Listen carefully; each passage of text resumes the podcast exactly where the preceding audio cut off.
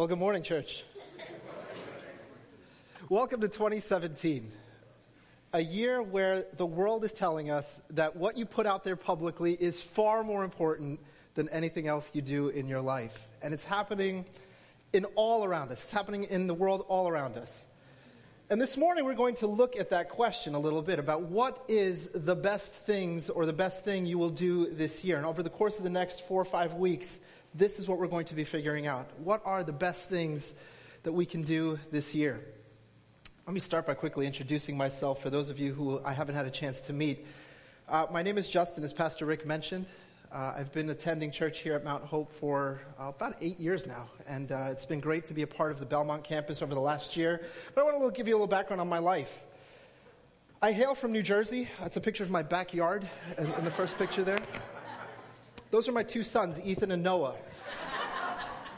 Ethan is currently attending Princeton University at the age of five, where he's doing a degree in uh, brain science, and Noah is currently attending Harvard, where he's working in rocket surgery. It's amazing how far these two have come in their short years here on this earth. I work out constantly. Eight days a week, I'm working out. All the time. Hashtag the struggle is real. I'm working out all the time. In my spare time, I eat kale for breakfast, lunch, and dinner. And I rescue puppies from burning buildings all the time as well. Hashtag I'm blessed. This is the life that we put out there. Now, those of you who do know me know none of this is true, except for the fact that I have kids named Ethan and Noah. Except for that part, none of this is true. New Jersey does not look anything like that. If my sons look like that, my wife and I need to have a conversation. I never work out. In fact, I think I got a little winded walking up the steps of the stage right now. And I don't even know what kale is, let alone eat it. But this is the thing that we do in 2017. Our world teaches us to put out this public perception of the perfect life and all the perfect things we do and how wonderful we are at all times. This is what the world teaches us. In fact, a recent study was done, and in this study uh, of social media users, the researchers found out that about 70% of social media users either exaggerate or outright lie what they put on their profiles every single day. 70%. That same study found out that about 1 in 10 people could not even remember what really happened versus what they posted. That's pretty remarkable if you think about that. 50% of the people in the study said that I struggle just living up to the expectations of the life I've created online. Can you imagine? This is the society we live in.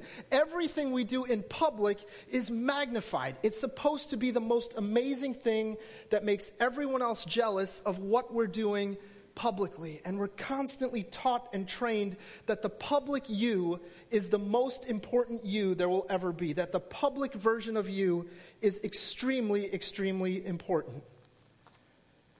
But over the next couple of weeks, we're going to take some time to dive into what the Bible teaches about this whole phenomenon, about the public you and the private you.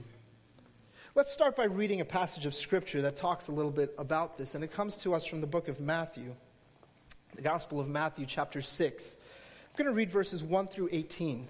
A very familiar passage. It's a part of Jesus' Sermon on the Mount, but it teaches us a lot about what the Bible says about this whole idea of how important the public version of you really is and what should actually be driving the public version of you. It says there like this Be careful not to do your acts of righteousness before men, to be seen by them. If you do, you will have no reward from your Father in heaven. So when you give to the needy, do not announce it with trumpets, as the hypocrites do in the synagogues and on the streets to be honored by men. I tell you the truth, they have received their reward in full. But when you give to the needy, do not let your left hand know what your right hand is doing, so that your giving may be in secret. Then your Father, who sees what is done in secret, will reward you. And when you pray, do not be like the hypocrites, for they love to pray standing in the synagogues and on the street corners to be seen by men. I tell you the truth, they have received their reward in full. But when you pray, go into your room, close the door, and pray to your Father who is unseen. Then your Father who sees what is done in secret will reward you. And when you pray, do not keep on babbling like pagans, for they think they will be heard because of their many words. Do not be like them, for your Father knows what you need before you ask Him. This then is how you should pray. Our Father in heaven, hallowed be your name. Your kingdom come, your will be done on earth as it is in heaven. Give us today our daily bread, forgive us our debts as we also have forgiven our debtors. And lead us not into temptation, but deliver us from the evil one. For if you forgive men when they sin against you, your heavenly Father will also forgive you. But if you do not forgive men their sins, your Father will not forgive your sins. And when you fast, do not look somber as the hypocrites do, for they disfigure their faces to show men that they are fasting. I tell you the truth, they have received their reward in full. But when you fast, put oil on your head and wash your face, so that it will not be obvious to men that you are fasting, but only to your Father who is unseen. And your Father, who sees what is done in secret will reward you. We are experts at cultivating this public life, this public image that we want everyone to see, to be aware of, and in many cases, be envious of. But Jesus, on his very famous Sermon on the Mount, as he's wrapping up the sermon, coming closer to the conclusion of this great sermon, he starts to talk about the importance of what you do in your private life versus doing all of these things publicly for people to see. If you are wondering how we finish that sentence, the best thing you will do this year, let's just do a spoiler alert right now. The best thing that you will do this year are the things that no one will ever see. The best things you will do this year are the things that no one will see. And over the next four or five weeks, Pastor Rick is going to really unwrap the logistics and the details of this. But today, what I'm going to do for you is just show you through the Word of God, through Scripture, and through example, that this is the life that we all should be cultivating here on the first day of 2017 and every other day that God gives us on this earth. The life that no one will ever see.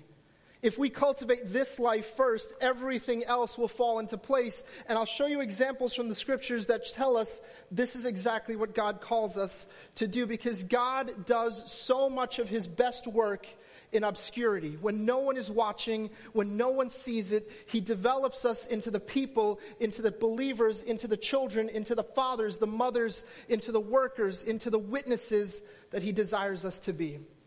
But He doesn't do it in public. He does it in private. He does it in that one on one, close relationship, in the intimacy of one on one with Him.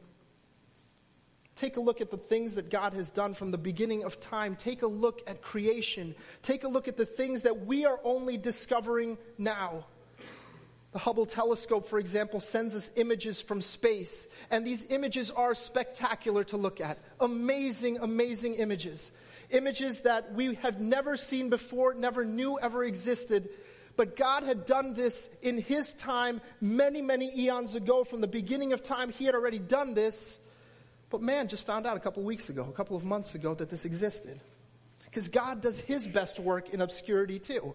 God does so much of what he does when no one is watching, when no one is looking. All these incredible images are a sign of a God, an artist, a designer, a creator who does so much, not really concerned about which audience is seeing it at that moment. It's done in obscurity. Look at creation all around us, the things that we see every day in the world, the beauty of nature, the things that are, again, no matter who discovers it or who finds it, it's God doing His work in His time, in His way, with the beauty that only He can do it. It reminds me of a story of a young gentleman, 16 year old cowboy back in the 1800s named Jim White.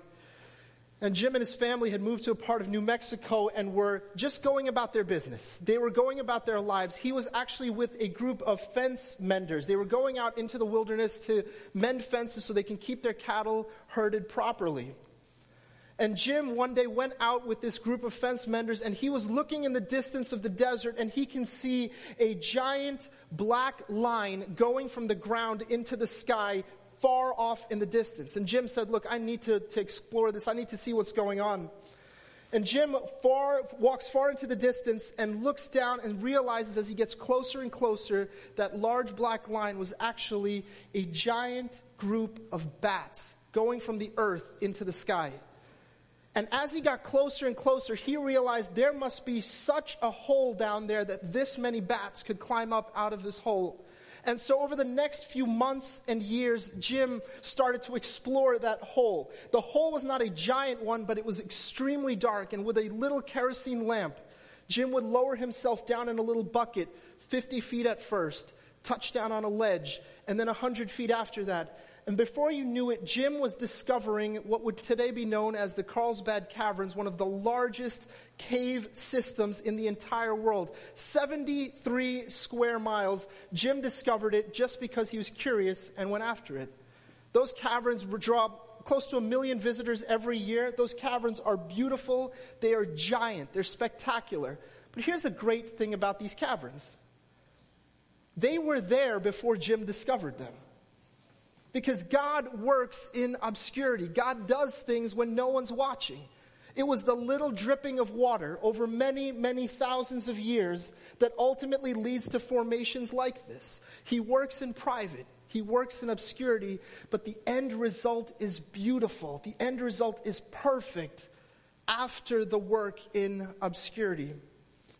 Look at the lives in the Word of God in Scripture that you see all the time. These, these lives like Abraham, lives like Moses, lives like Esther and Joseph, lives like Daniel. These lives were, were, were molded in obscurity, molded in private. Even though they had amazing public ministry, they were molded in private. And so the big question that hangs over all of us this morning is a simple one. That question is what does your private life look like? What does your private time look like? Where is your time being spent? And if you're going to map out 2017, this is the question you must ask yourself first. What does my private life look like? What does my life that no one sees look like? Because that is the life that God is trying to cultivate and disciple and use for something much more public maybe down the road. But unless we give our private life over to Him first, none of the other really ever happens or occurs. Think about when you were in middle school or high school when you would take a math test. And the teacher would say what? They would say, here's the exam or here's the test or the quiz. I want you to provide the answer, but what else do you need to do? You need to show your work as you answer the question. What is the teacher explaining? That the end result is important, but how you got there is just as important. How you got there has a lot to do with how well you understood what you were doing. And so the teacher understands that if you show your work, show me how you got there, then I understand you actually get the solution to the problem and didn't just copy the answer from the person next to you. It's this idea again of God putting us through a strong, integrity filled private life in order for us to be used better by Him in public when the answer is shown. This is what He calls us to do. In 2001, when the World Trade Center was, was brought down, there was a lot of debate over the next 10 or 15 years about what would replace that spot. And when the Freedom Tower was finally being built in the space for, for, for the World Trade Center, you might have read some of these headlines about how much time was spent building the foundation of this building. In fact, a photo of it would show you that the foundation, which goes very deep into the ground, it took two years to just build the foundation. Now, the building that ultimately resulted from it is marvelous. It's magnificent to see it, but without those two years in the dirt, two years in the ground, two years that no one saw, that building doesn't ever become as beautiful as it is. It's the work that was done in obscurity, the work that was done when no one was looking, that ultimately led to the beauty of the building that we ultimately see. So this morning, I want to leave you with three very quick ideas, very quick thoughts on what it takes to build this life in private and what we gain from this life in private, this life that no one ever really sees, this life in obscurity what does it, what does it give us? And the first thing, probably the most important thing, that life in intimacy, that life in privacy gives us relationship. It'll be three quick R's. That way we can remember it a little easier. Relationships flourish when no one is looking. We walk closer with the Lord. We understand His life. We become intimately entangled with God when we have a relationship with Him in private. Look, what we do here on Sundays is tremendously important. But the real relationship building between us and Christ happens in our own homes, in our bedrooms, in our closets, in our place where we are one on one with God. That's where the relationship really flourishes. And this is what Christ calls us to do. My parents grew up in southern India and they had a very traditional arranged marriage. Very traditional arranged marriage. Let me explain how traditional it was. My dad walked into my mother's home, uh, the home that my mother grew up in. They all, a group of men, walked into the home. There was another group of men from my mom's side of the family. They all met together in a living room. My dad did not see my mom in this meeting. My mom, her role traditionally was to come in and serve tea to all the men that were in that room. And so she brought the tea in. My father saw her for the what? 14 seconds that it takes to serve tea. They were married two days later. That's the traditional marriage that they had, the traditional arranged marriage that they have. Now, they've been happily married for 42 years, so God bless them for how they were married. But it's weird to me sometimes to hear that story, but if you ask them, if you ask them what's the success of your marriage, they will never say it was their wedding day. That public declaration of their love for one another that day was not the key to their marriage. They'll tell you it was the 42 years of private conversation, of going through the adversities of life together, of dealing with the tough issues of life and experiencing the mountaintops together and the valleys together. That's what brought them together. It was the private stuff, the behind the scenes stuff that really led to the success of their marriage, not the stuff that was done in public on that Saturday after they'd met for 48 hours. It's because the private, obscure stuff is the stuff that develops relationships. It's something we cannot forget. I remember the first time when I found out I was going to become a father. Here's how not so smart I am.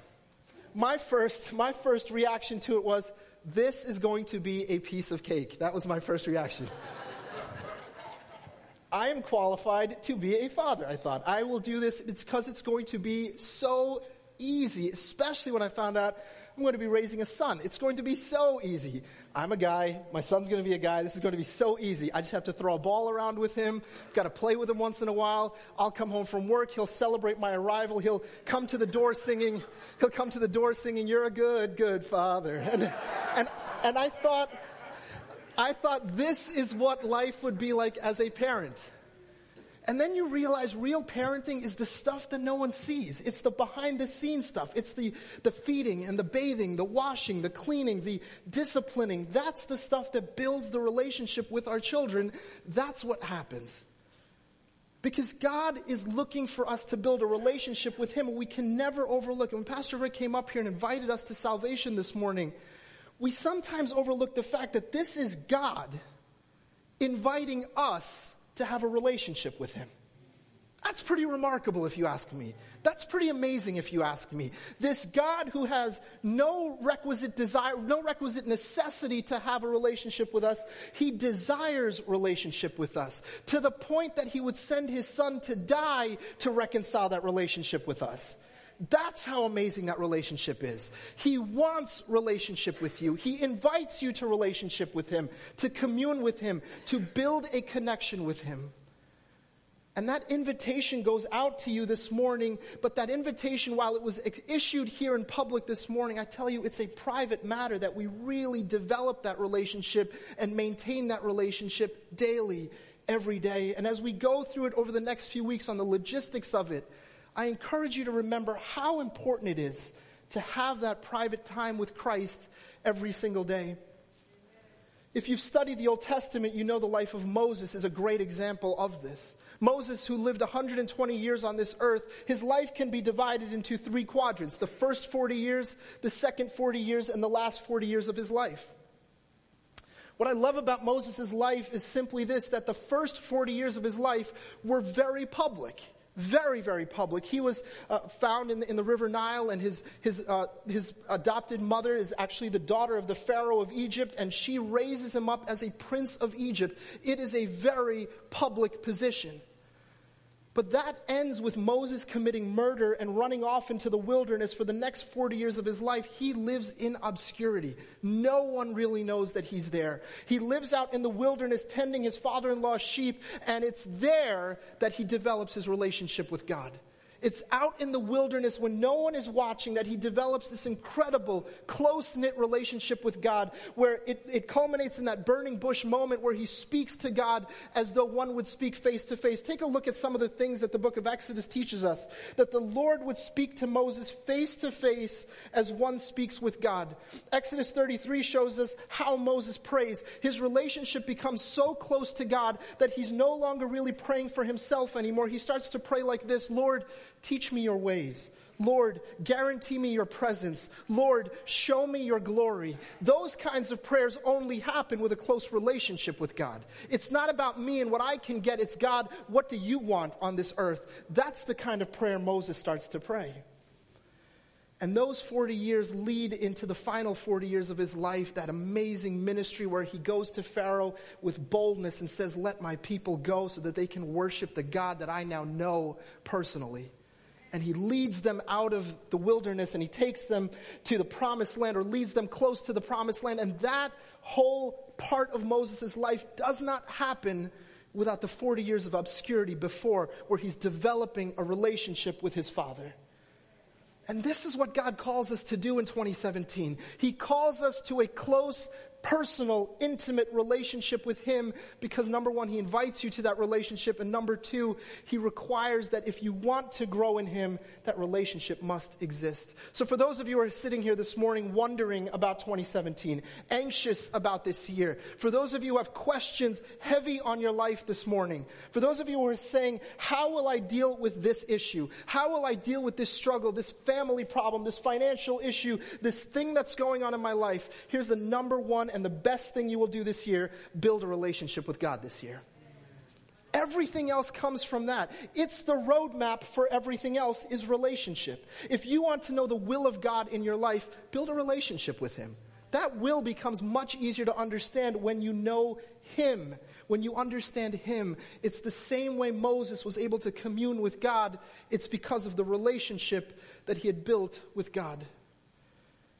There's a very peculiar verse in the Gospel of Luke, chapter 2, verse 54, and that verse summarizes the majority of Jesus' life on this earth. This is interesting. The first 12 years of Jesus' life, the Gospels record some of what took place. The final three and a half years, the Gospels record a, a tremendous amount. But what about the ages of 12 to 30? The book of Luke, chapter 2, verse 54, in one verse summarizes the age of 12 to 30 for all of us. And it simply says, And Jesus grew in wisdom and stature and in favor with God and man.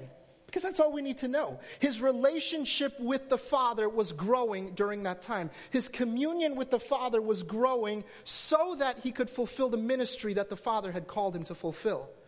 He was growing in personal, interconnected relationship with the Father. This is why the book of Hebrews says like this Without faith, it is impossible to please him.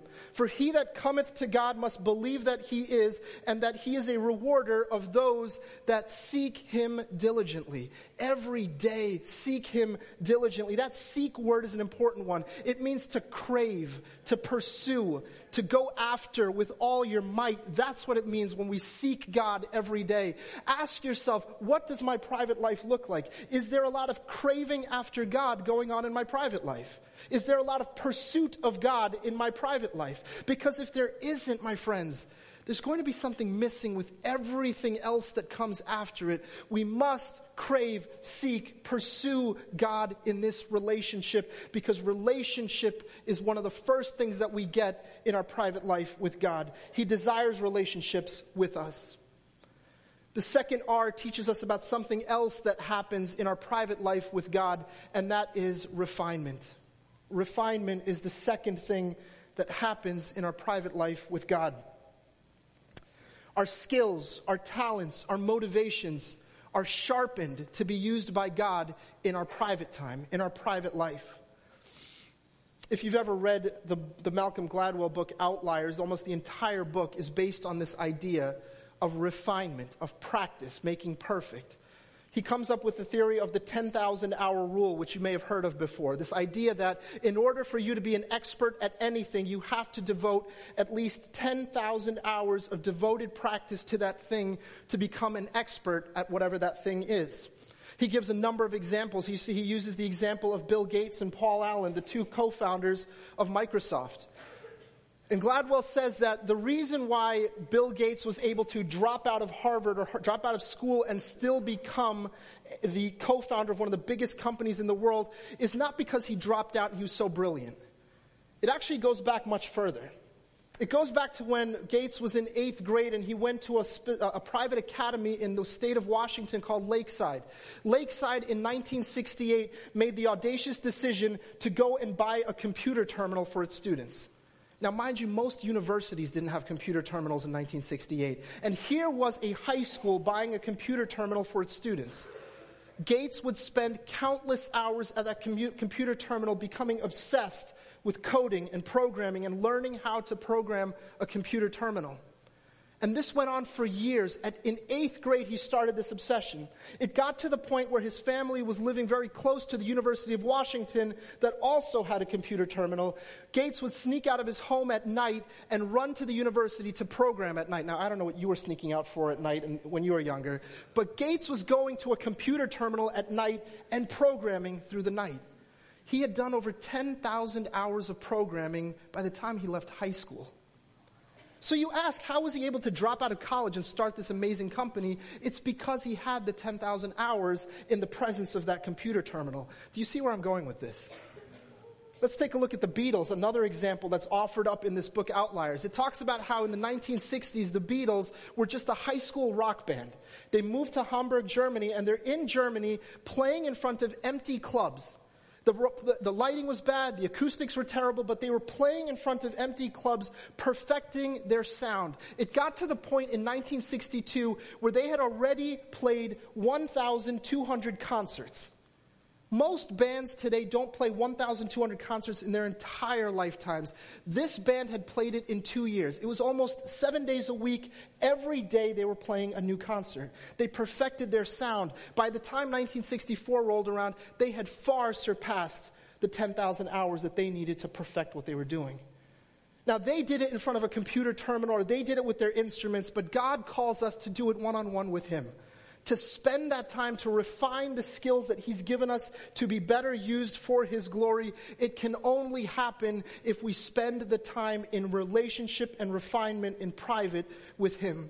Take a look at the story of David. David and Goliath is this amazing, amazing moment in history, amazing moment in Scripture.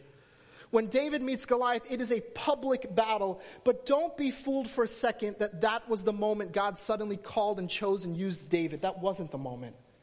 David, for many years, had lived in obscurity watching his father's sheep by himself. It was him, a bunch of sheep, and God. And he built a relationship with God during that time that was so strong that the day that Goliath stood in front of him, he comes back at an eight foot giant and says, You come at me with a sword and a spear, but I come against you in the name of the Lord God Almighty. That only happens through a life in obscurity. In fact, David says that when the lion came against me, I destroyed it. When the bear came to take the, my father's sheep, I also destroyed it. That was the life in obscurity. He was practicing his skill when no one was watching. So the day when a giant stood in front of him, it was not hard for a master slinger to knock that giant down because he'd already practiced in obscurity. That's what God calls us to do, to practice when no one is watching. As a teacher, I see this all the time. I, I, get to live this out every day where I get to see students who have clearly done the work and students who clearly haven't done the work. I can assign a paper at the end of a semester, final project. Everything culminates with this one big grade at the end of the semester. And I can see just when the student hands in the paper sometimes how well that student did or did not do. Number one, you'll see the very sleepy students handing in the paper. You know exactly what's going to come from that paper. Sometimes you'll take a look at the paper, and the really good students will hand you this beautifully bound, heavy, thick volume that they'll hand you 25 or 30 pages, and you know that they did the work in private, in secret. They did the work, and the, resu- and the result will show it. Then every once in a while, I brought in a paper just to, to demonstrate this. Every once in a while, I'll get one of these. Number one rule of handing in a paper to a college professor is staple the paper. as soon as I see that there is no staple, I know what did the student do? They likely stayed up all night. They wrote a couple of pages early in the morning. They ran to the printer, pulled the sheets out of the printer, ran to class, and handed it in, not even stapling the paper. It tells me right away you didn't do the work in private that would give you a good public result. In fact, I read this paper and the student did very poorly. It was, it was not a surprise. It was a, it's one of these things that when we do the work when no one is watching, the end result will show it. It goes in so many facets of life. Think about athletics. Every coach will tell you that the greatest athletes are the ones who prepare in the preseason, in the off season, when no one is watching. Now, I'm a very, very passionate New York Giants fan. I know that's not doesn't bode well here, but I respect and I admire the quarterback that you guys have here in New England. I admire Tom Brady. I respect him because what he does in the preseason is incredible. What he does in the offseason. How many of you saw that recent article about Tom Brady's diet recently? If you haven't seen this, it is ridiculous, especially from a guy who doesn't even know what kale is. Let me tell you how ridiculous this is. Tom Brady, who by the way says he wants to play to the age of 46, sorry Jets fans, it's 80%, his diet, it's 80% vegetables all whole grains and lean meats with absolutely zero white sugar, zero white flour, zero MSG. He's so strict about the vegetables he eats, he doesn't even eat mushrooms, eggplants, peppers, or tomatoes. He works out every day for at least three hours every day. There is nothing soft about this man, except for maybe the footballs he throws. There, I'm kidding, I'm kidding. There is there is this man is devoted to his craft. He's devoted to his practice. He does it when no one's watching so that when millions of people are watching, he can perfect what he's been practicing. This is what God calls us to in our time of refinement. What I do outside the spotlight, what I do outside the public eye, has more to do with my success than what I do in the public eye. The final R, and we'll go through this quickly, is renewal. The third thing that time in obscurity, that private life will develop for you is renewal because renewal happens when no one is looking. I want to be honest with you, folks. If there's one thing in your life that the devil will attack in 2017, it's your private time with God. Because he knows that's the place where you grow. He knows that's the place where you develop and mature and become rooted in your faith. He knows it. So he will attack that one place.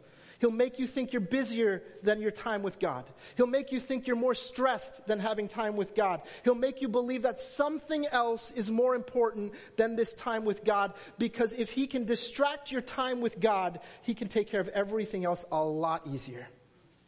God is calling us to a private time with Him, and it starts with us understanding that only in the private time does renewal really sustain and maintain itself. It, re- renewal happens when no one is looking. What does renewal mean? Renewal is when we switch our focus. We switch our focus away from what we think is important to what, what, what God says is important. That's what renewal is. And that happens in the privacy, in the intimate, private moments with you and God. Romans chapter 12, verse 2, which we studied extensively over the last few months, says, Be transformed by the renewing of your mind. And that renewal often happens in the private, intimate moments with God. If you prefer to see this as a math equation, here's what it would look like. It would be simply this that depth or growth or rootedness, maturity in Christ equals devotion, which we'll talk about over the next few weeks, over the period of time minus the spotlight. And that devotion can be scripture reading, it can be prayer, it can be seeking God's will, it can be giving generously, it can be waiting on the Holy Spirit, it can be fasting.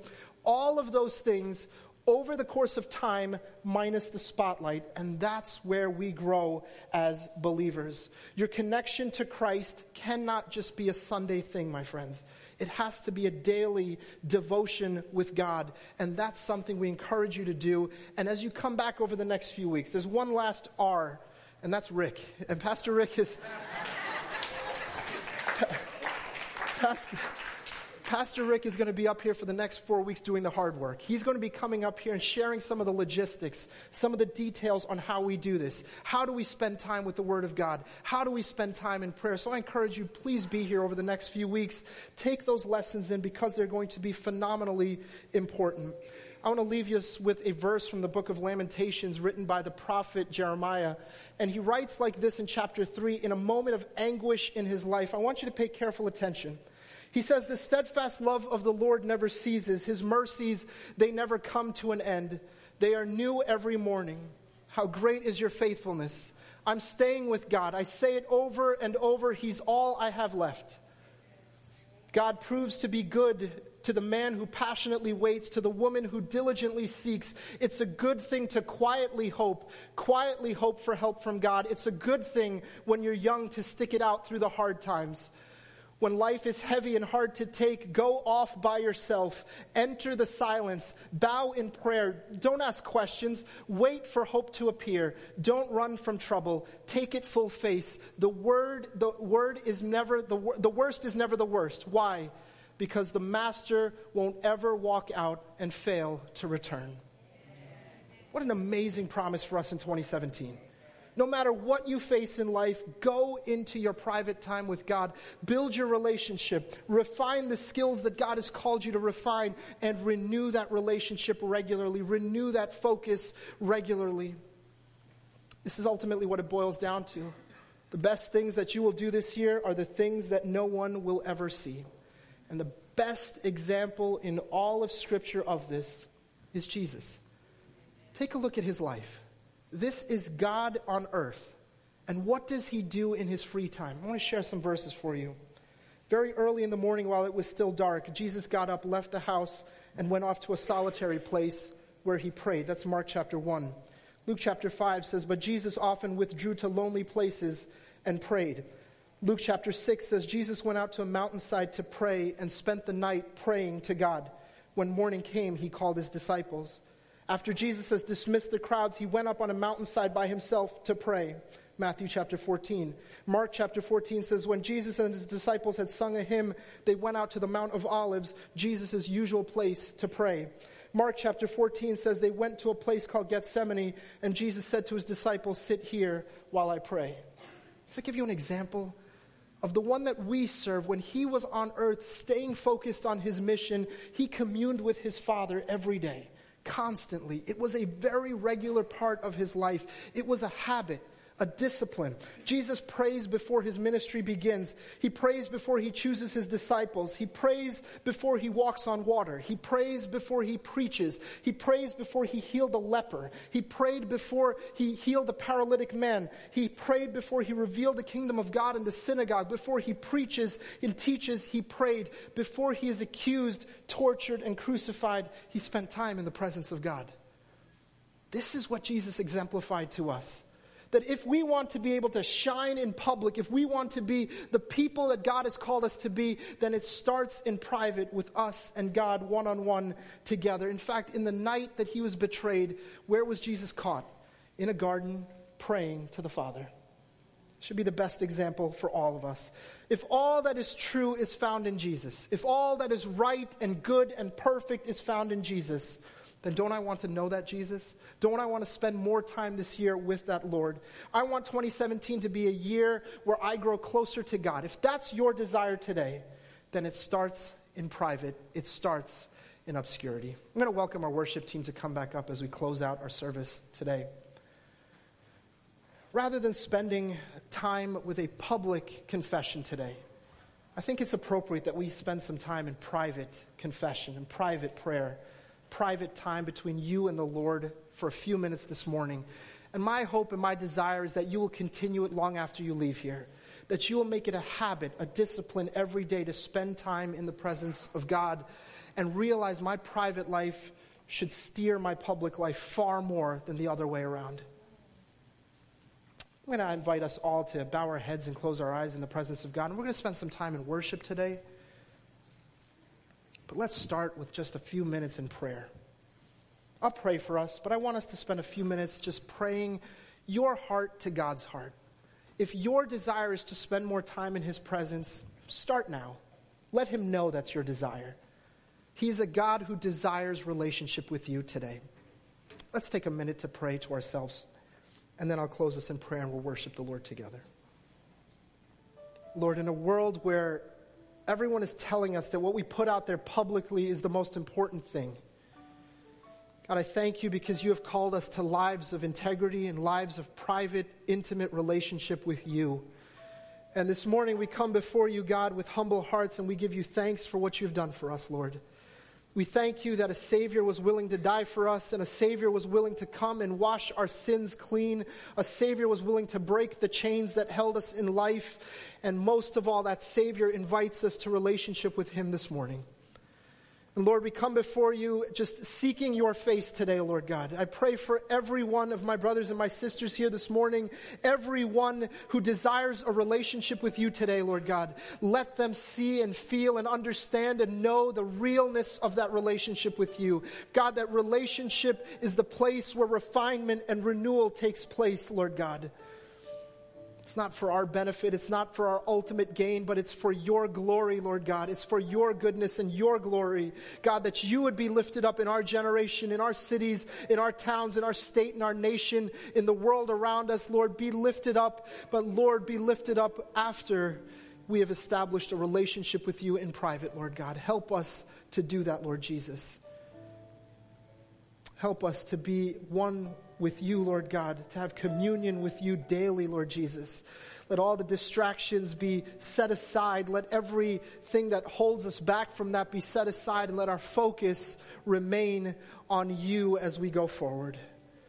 We love you, Lord, and we thank you that you desire relationship with us. We thank you that you develop us in obscurity, that you develop us in the private moments, and we thank you for that. And it's in Jesus' name that we pray. Amen.